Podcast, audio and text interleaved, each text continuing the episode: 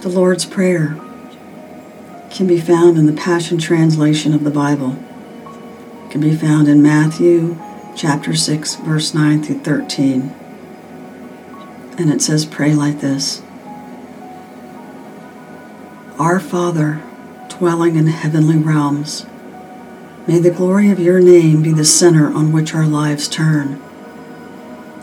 Manifest your kingdom realm and cause your every purpose to be fulfilled on earth, just as it's fulfilled in heaven.